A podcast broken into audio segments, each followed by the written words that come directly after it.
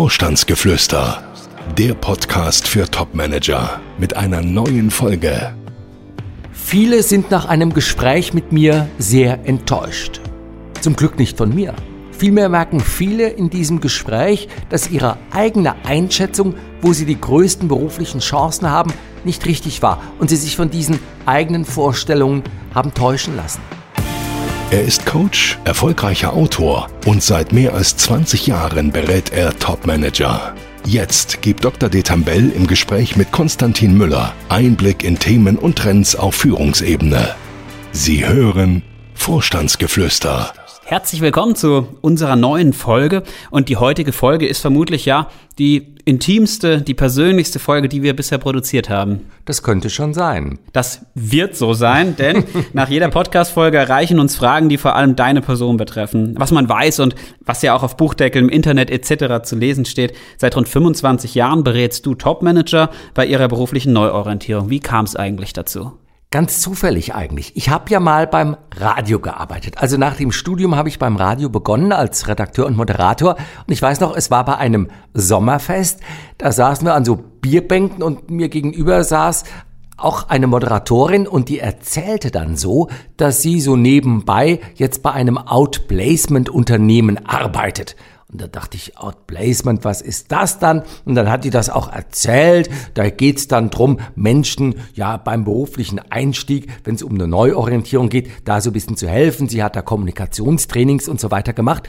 Und das fand ich so spannend. Und äh, seit dieser Zeit hat mich der Gedanke nicht losgelassen. Okay, da will ich aber doch noch mal ein Stück zurück. Wie kam es denn dazu, dass du beim Radio angefangen hast? Naja, ich habe ja Philosophie und Theologie mal studiert und ähm, gut, mit diesem Studium, was will man da groß machen, sage ich mal. Also man kann in der Kirche arbeiten, das wollte ich dann so nicht und so habe ich dann im dritten Semester bereits ein Praktikum bei einem Radiosender gemacht und ich glaube, so ganz dumm habe ich mich wohl nicht angestellt. Also so hat sich das Ganze ergeben, dann erstmal als freier Mitarbeiter und so ging es dann nachher zum Radio. So, und jetzt muss ich noch mal ein Stück zurück. Wieso hast du eigentlich Theologie und Philosophie studiert? Das ist ganz einfach. Ich hatte in Religion eine Eins. Und das, glaube ich, durchgängig durch alle ähm, neun Schuljahre, die man so im Gymnasium hat. Religion war immer eine Eins. Aber ich habe mich schon auch für das Thema interessiert. Also diese ich will es mal philosophisch sagen, diese vier Kantschen Fragen, was kann ich wissen, was soll ich tun, was darf ich hoffen, was ist der Mensch? Also diese Fragen, die sich Immanuel Kant gestellt hat, irgendwie ähm, ja treiben die mich auch heute noch um. Das war damals so, das ist heute noch so. Und auch so die Frage nach dem ja der Sinn des Lebens, was wozu leben wir, wo führt das alles hin? Das ist schon so ein Thema. Und was ist der Sinn des Lebens? Ja, möglicherweise, dass sich der Sinn des Lebens, also dass sich diese Frage gar nicht beantworten lässt, sondern dass diese Frage unser ganzes Leben lang offen bleibt, sich wirklich niemals endgültig beantworten lässt. Das heißt, viel Geld zu haben, in einer guten Partnerschaft zu leben, es sich gut gehen zu lassen, all das ist für dich nicht der Sinn des Lebens. Ach Gott, naja, das ist ja nicht verkehrt. Aber man muss sehen, all das vergeht. Und wenn alles am Ende ins Nichts zurückfällt, was bleibt dann?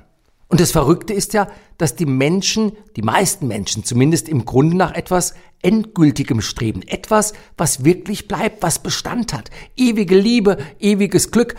Man könnte schon sagen, der Mensch ist auf Ewigkeit hin angelegt, auf das, was über das Leben hinausgeht. Das klingt ja schon fast wie ein Gottesbeweis. Naja, zumindest äh, Transzendenz, also etwas, was über das, was ist, hinausgeht. So, jetzt aber zurück zum Irdischen.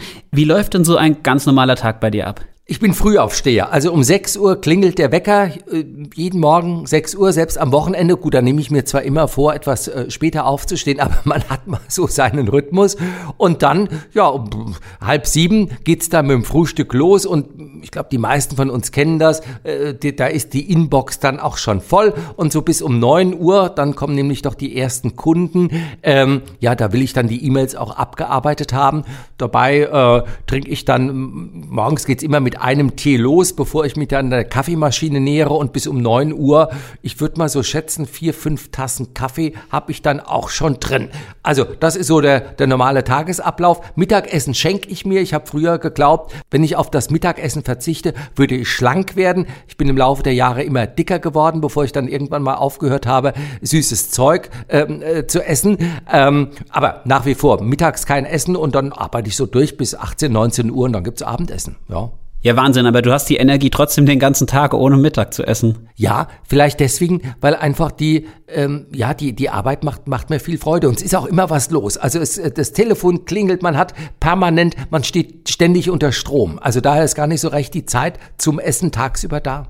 Du bringst ja ähm, ganz häufig hier Projekte mit, also Erfahrungen mit irgendwelchen Kunden, die du gemacht hast. Äh, vielleicht kannst du dir mal erzählen, wie genau so ein Projekt bei euch abläuft. Also wie kommt ihr überhaupt an Kunden? Ach, ich würde fast sagen, die meisten Kunden kommen irgendwie zu uns. Also klar, vor äh, über 20 Jahren, als wir angefangen haben, mussten wir auch, äh, haben wir auch versucht, auf uns aufmerksam zu machen, obwohl Kollege Vogel, mit dem ich ja das Unternehmen mal ähm, gegründet habe im Jahr 2000, der brachte ja doch auch schon den ein oder anderen Kunden mit. Er hatte ja schon eine Headhunter-Karriere im Grunde hinter sich. Aber mittlerweile die meisten unserer Kunden, die bekommen wir aufgrund von Empfehlungen. Und wie beginnt das Projekt? Wie kommt der Kunde dann mit euch in Kontakt? Auch die meisten rufen an. Also per E-Mail einfach da so seinen äh, Lebenslauf, seine Unterlagen durch die Gegend zu schicken, das ist nicht so ganz ähm, das Niveau unserer Kunden. Die meisten rufen an und schicken dann äh, begleitend den Lebenslauf auch dazu. Also, aber es geht beides. Also, ähm, aber meistens ist es ein telefonischer Kontakt, ja. Wer ist eigentlich der typische Kunde? Ach, wir schreiben so auf der Internetseite, es geht ab einem Jahreseinkommen von 160.000 Euro los. Das ist nicht ganz willkürlich ähm, diese Zahl gewählt, aber sie ist auch nicht ganz trennscharf. Also ich sag's mal anders. Zu uns kommen Kunden, zu uns kommen Menschen, die im offenen Stellmarkt ihren Job nicht mehr finden, einfach deswegen nicht, ja, weil der Job nicht ausgeschrieben ist und sie sagen, gut, dann muss ich auf anderem Wege mich eben irgendwie ins Spiel bringen. Warum sollte man denn jetzt Kunde bei Vogel und Detambell werden und sich nicht zum Beispiel an irgendwelche Headhunter wenden? Auch unsere Kunden, die haben sich ja bereits an Headhunter gewandt, bevor sie meistens mit uns dann in Kontakt kommen und haben die Erfahrung gemacht, dass die Headhunter, ja, der ein oder andere zumindest sehr bemüht war, aber dann doch eben nicht das passende Projekt hatte oder eben man am Ende nicht zum Zuge kam und dann sagt man, gut, also wenn die Headhunter zu wenig Suchaufträge haben, dann muss ich anders an das Thema ran, um dann doch in absehbarer Zeit wieder in einer neuen Top-Position zu sitzen. Und was macht ihr anders als ein klassisches Outplacement-Unternehmen? Unsere Kunden sind anders. Also ich glaube, man ist gut aufgehoben im klassischen Outplacement, wenn es nur darum geht, ähm, ja, die Bewerbungsunterlagen ordentlich mal nach vorne zu bringen und vielleicht auch sich gut auf die Vorstellungsgespräche vorbereiten zu lassen und so weiter. Aber das alles setzt voraus, dass man im offenen Stellenmarkt, also über Stellenanzeigen, genügend Stellenanzeigen findet, auf die man sich dann bewerben kann. Und wenn man die aber nicht findet, weil einfach die Position aufgrund der Flughöhe nicht mehr ausgeschrieben ist, dann reicht aus unserer Sicht nicht das aus, was im klassischen Outplacement angeboten wird. Weil was hilft's, wenn ich tolle Bewerbungsunterlagen habe und bestens auf Vorstellungsgespräche vorbereitet bin, aber ich gar keine Gelegenheit habe, meine Unterlagen oder mein Wissen anzuwenden. Wenn jetzt ein Kunde bei euch angerufen hat, wie geht's dann weiter? Naja, in jedem zweiten Fall vermutlich geht's gar nicht weiter, weil man dann doch zu der Erkenntnis kommt, meistens wir, dass das irgendwie nicht ganz so passt oder dass jemand doch nicht so attraktiv ist, dass das na, zum Selbstläufer wird es nie, aber dass man den Erfolg am Ende garantieren kann. Und wir wollen am Ende wirklich den Erfolg auch erzielen und ähm, auch aus einem ganz einfachen Grund, denn wenn die Projekte mal nicht gut laufen würden, dann ist das mit den Empfehlungen, über die wir ja doch die meisten Kunden bekommen, ganz schnell vorbei. Also, wie gesagt, in jedem zweiten Fall endet das Telefonat einfach damit, dass man sich gegenseitig für das Telefonat bedankt, aber es geht nicht weiter. In den anderen Fällen, ja, da laden wir einen Kunden ein zum Vorgespräch. Und in dem Vorgespräch? Im Vorgespräch, naja gut, da setzt man sich ungefähr eine Stunde gegenüber, ich schaue dem anderen in die Augen, er schaut mir in die Augen, aber nicht nur das, sondern ich versuche natürlich ein Gespür dafür zu bekommen, wo passt jemand hin, passt man auch gut zueinander und ich denke, dass mein Gegenüber auch bevor er uns einen Auftrag gibt, eine ähnliche äh, Fragestellung hat und da eine Antwort drauf finden möchte. Und dann danach? Naja, dann beginnt man mit der Zusammenarbeit. Das heißt, dann geht es mit einem kompletten Tag bei uns in Wiesbaden los. Da überlegt man dann am Vormittag, äh, was sind die Kriterien, die jemanden ausmachen. Und es sind sehr viele Kriterien. Also ich sage immer so 20, 30, 40 Kriterien. Größe des Unternehmens, Branche, Struktur, Ressortzusammenschnitt und so weiter. Die müssen definiert werden, denn die entscheiden nachher über Passung um die Mittagszeit rum, ja, da produzieren wir immer noch mal ein Bewerbungsfoto. Wir haben ja auch ein eigenes ähm, äh, Fotostudio bei uns im Hause, einen eigenen Fotografen. Und am Nachmittag, da geht's eigentlich um die spannendste Frage, nämlich um die Frage, welchen Beitrag zum Unternehmenserfolg kann jemand besser leisten als die anderen. Es geht um die Definition der eigenen USP, der eigenen äh, Alleinstellung. Wie lange dauert es denn, bis die Bewerbungsunterlagen eurer Kunden bei den richtigen Entscheidern auf dem Tisch liegen? Fünf Wochen. Also das garantieren wir dem Kunden. Genau fünf Wochen nach dem Beginn der Zusammenarbeit versenden wir die Bewerbungsunterlagen. Also okay, ganz korrekt ist es nicht. Fünf Wochen und ein Tag zumindest, wenn die Post innerhalb von einem Tag zustellt. Und wie lange dauert es dann, bis einem Kunde auch wirklich Jobs angeboten bekommt? Ach, das ist sehr unterschiedlich. Also zum Teil geht es sehr schnell los, nicht nur mit Absagen, die gibt's auch, sondern ja, da hat man schon nach ein oder zwei Wochen die ersten Vorstellungsgespräche. Aber das ist die erste Runde der Vorstellungsgespräche. Dann muss man noch mal weitere zwei, drei Wochen rechnen bis zur zweiten Runde. Vielleicht gibt's eine dritte Runde, bis der Vertrag dann da ist. Also kurzum, ich sage immer so vom Beginn der Zusammenarbeit bis zu dem Zeitpunkt, dass es wirklich im neuen Unternehmen für unsere Kunden losgeht, so fünf, sechs Monate muss man schon rechnen. Und sag mal, gibt es auch Stammkunden, also Kunden, die wirklich dann weitere Male kommen? Ja, häufiger, als ich das früher selbst dachte. Einfach deswegen, weil, ach, ich weiß nicht, nicht weil etwas nicht funktioniert, aber weil dann doch, da wird auf einmal das Unternehmen verkauft oder ähm, steigen andere Investoren ein oder es kommt zu einer Altersnachfolge, zum Wechsel des Aufsichtsrates und so weiter. Also das kann durchaus sein und das ist auch in genaue Zahlen habe ich nicht, aber ich würde sagen 20, 25 Prozent der Fälle schon so, dass jemand schon mal vor fünf, sechs Jahren Kunde war und wenn das gut funktioniert hat, dann kommt er einfach normal und sagt, können wir dasselbe nochmal machen? Kein Problem. Das klingt doch nach einem ziemlichen Erfolgsdruck, der auf dir lastet, oder nicht? Ja, das ist so. Und deswegen sind wir selbst auch sehr kritisch im Hinblick auf das, was wir tun. Also schon im Vorgespräch versuche ich ein Gefühl dafür zu bekommen, wird das wirklich laufen? Können wir da den Erfolg garantieren oder würde mir ein solches Projekt schlaflose Nächte machen? Weil es geht ja nicht darum, irgendeinen Euro abzukassieren und fertig. Nein, man hat ja, man übernimmt Verantwortung für jemanden, dass da wirklich am Ende der Erfolg steht und jemand nicht, äh, ja, wie soll ich sagen, in, in, der, in der Arbeitslosigkeit nachher endet und, und wirklich auch seine Karriere ruiniert. Das ist richtig, der Druck ist da. Wie schaffst du es, dich da zu entspannen? Was machst du so am Wochenende zum Beispiel? Die ganz langweiligen Dinge, die anderen auch machen. Also samstags morgens meistens einkaufen, danach gehe ich in die Reinigung. Kein Homeoffice ist ja bei uns, nein, wir arbeiten noch richtig im Büro, also die Hemden müssen in die Reinigung gebracht werden. Und ja, ein großes Hobby von mir ist Orgel spielen, Kirchenorgel, ja. Das ist interessant. Also du spielst nach wie vor regelmäßig Orgel in der Kirche?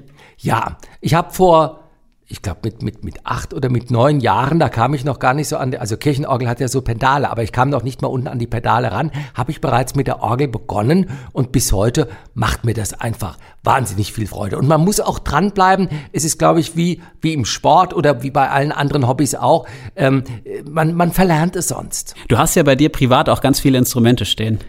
Das stimmt. Also ich habe einen Flügel, ich habe zwei Cembali mal gekauft. Ähm, ich habe auch eine, eine Kirchenorgel, also eine relativ kleine, habe ich auch bei mir stehen zu Hause. Da muss man nicht, im Winter ist das ganz angenehm, da muss man nicht in die kalte Kirche zum Üben.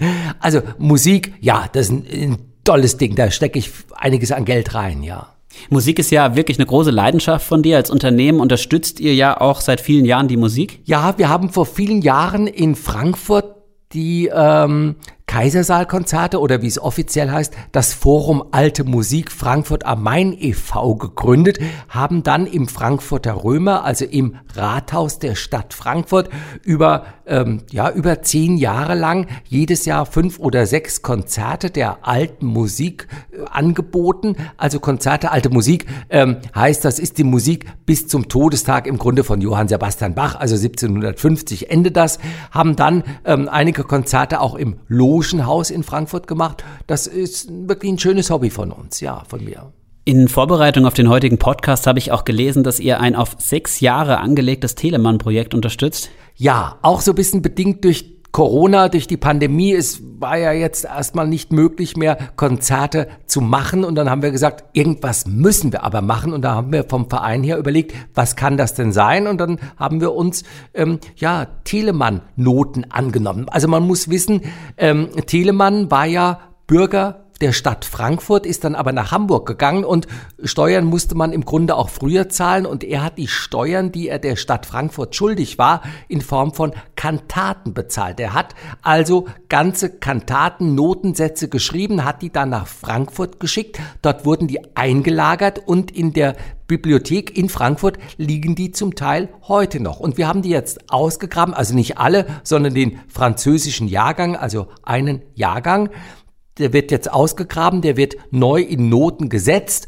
und dann auch aufgeführt. Also es gibt Konzerte, es gibt CD-Produktionen, all das. Also das klingt für mich jetzt ehrlich gesagt auch nach ziemlicher Anstrengung. Also so richtig nichts machen machst du ja nicht, oder? Nee, nichts machen ist ja auch schwierig. Also wir können ja auch nicht nichts denken. Also wenn man nichts denkt, dann denkt man ja nicht nichts, sondern man denkt ja, dass man nichts denkt und dann denkt man doch etwas. Also okay, ich, ich, ich merke, du hast Philosophie studiert. ja, aber es ist lange her.